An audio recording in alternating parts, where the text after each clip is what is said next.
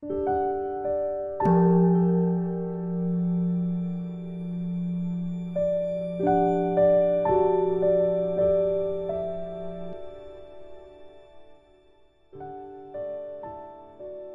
家好，很高兴又到了我们一起学习广论的时间了。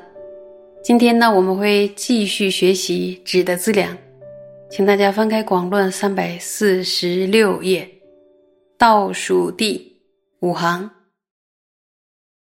请看原文，有找到行吧？五清净失罗，于别谢脱及菩萨律，皆不应犯。性罪、遮罪、破坏学处，设放逸犯，速生追悔，如法环境。第五个呢是戒律清净，是指对于别谢脱律呢和菩萨律，不违犯性罪与遮罪的学处，即使呢由于放逸而毁犯了学处，也要迅速的注意，迅速的追悔。而如法还境，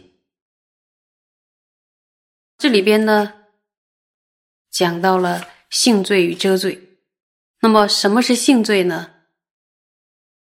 性罪呢，就是指佛陀虽然没有制戒规定这件事不能做，由于呢这件事本性罪恶，做了呢就会造罪。这种罪呢就是性罪，就自害害人。无论佛陀治不治不杀生戒，杀生就会有罪，所以呢，杀生是性罪。那么，什么是遮罪呢？佛陀还没有治戒规定这件事应不应该做之前，无论做与不做都不会造罪。但是佛陀治戒以后呢，受戒者违反这个戒条的话，就会遭罪。这件事做或者不做呢，是否有罪，关待于什么呀？关待于佛陀是否。遮止，所以它称为遮罪。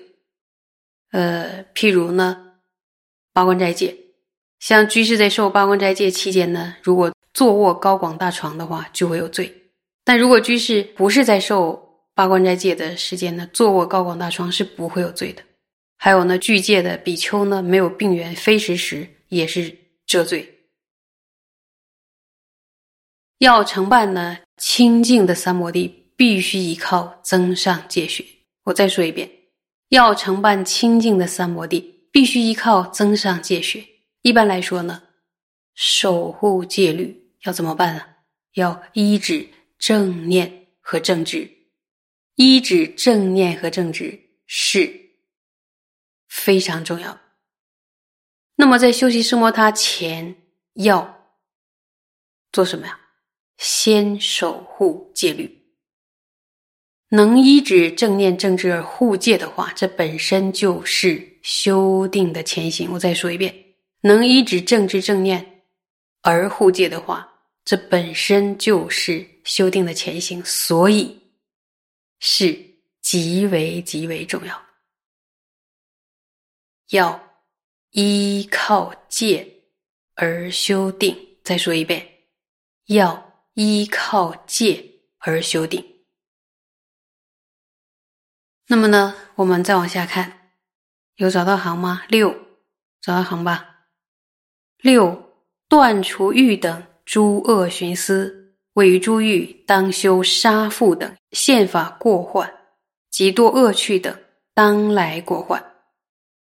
又生死中爱非爱事，皆是无常可破坏法。此定不久与我分离，何谓于彼？而起增上贪等，应如是修，断除一切诸欲寻思。此如修次中篇之意而说，于声闻地应当广之。解释一下这一段呢，是说第六个呢是要完全舍弃贪欲等分别。这个是指呢，对于贪欲修持杀戮束缚等今生的过患。然后以及呢，堕落恶趣就是他未来的过患。由于贪欲呢，有可能会导致现世啊，现世会遭到，比如说被杀呀、被绑架。然后来世呢，也有可能就是由于贪欲呢，会堕落恶趣，或者心想呢，生死当中越不愿意的一切事物，注意，或者心想生死当中越不愿意的一切事物，都是具有无常、坏灭的特征。这一切呢，必定不久就和我分离。既然呢如此，我为什么还要过分的贪着这些事物呢？应当如此的羞耻，舍弃呢一切贪欲的分别，就是要舍弃贪欲的那些念头，绑住心的那种状况。啊，如月格西解释说呢，这里边的欲呢，就包含了所有与道不相顺的啊追求、贪求，例如五欲呀、这些名声呀等等。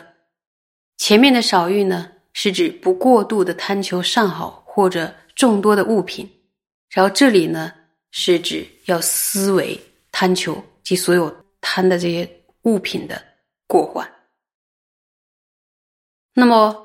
第六个跟前面第二个这个少欲，再去探讨一下，呃，差别在哪里呢？少欲是指破除对现实现有的五欲的贪着，而这里要断除的是指对现世的安乐、对后世的安乐，乃至对生死轮转的安乐的贪着。那么第二是妙音笑大师看到僧众，看看祖师的行仪啊。二是妙音笑大师看到僧众个人。如果有许多物品，然后他就会实现呢，不太欢喜。然后他要求僧众呢，不要拥有太多的东西，也就是呢，不能自己周围啊蓄积太多的物品。然后，因为如果个人物品过多的话呢，自己很容易受到干扰，然后心呢也容易散乱。然后自己待的地方呢，如果东西少一些的话呢，会比较好。如果东西多了，放在自己看得到的地方呢，心也就容易散乱到那些地方去。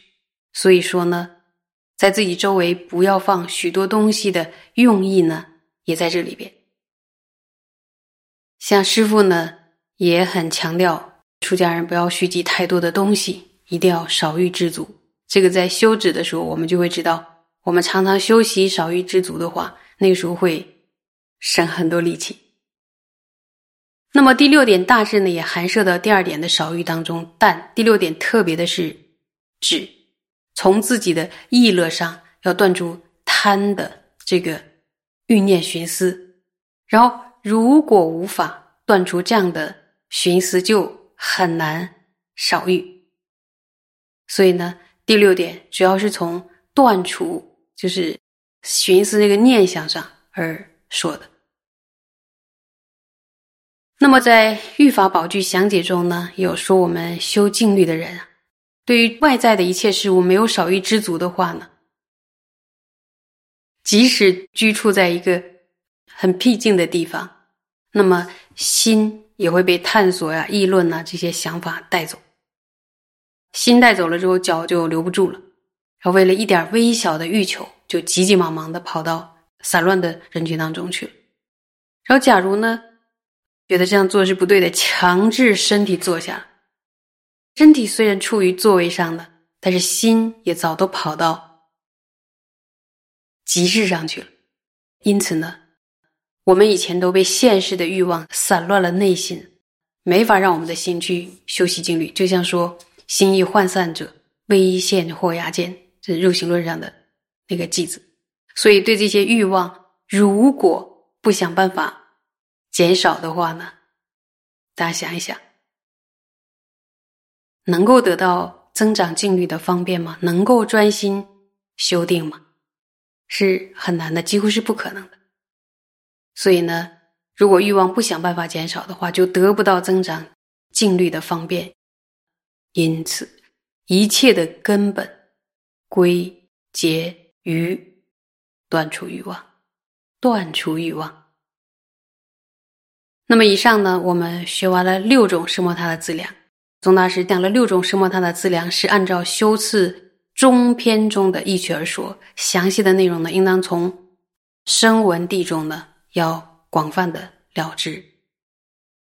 所以呢，宗大师解释的任何修订的资粮，都是依据着传承的教典，从佛一直依据传承的教典而说的。所以呢，对这样的教言要升起敬信，好好的支持在心中，依之而修。